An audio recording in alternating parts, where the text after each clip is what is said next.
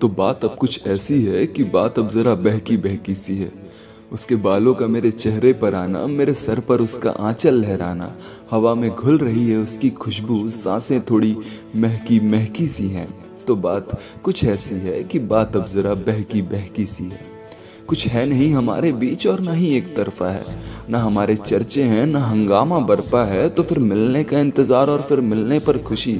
इस भागते वक्त में नज़रें उस पर ही क्यों रुकी? ये सवाल तो खैर जायज़ है, पर मैं इसका जवाब नहीं चाहता। अगर सिर्फ़ चाहने से मिलता तो फिर मैं क्या नहीं चाहता?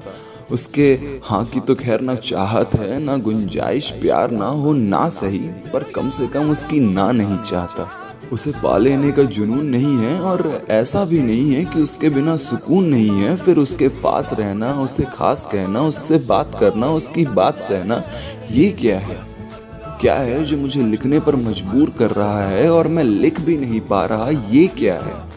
क्या है ये एहसास जो ज़ाहिर नहीं होती, ना मैं करना चाहता हूँ? उन हया इज़्ज़त उसके लिए झूठ कहता हूँ कि ये क्या है?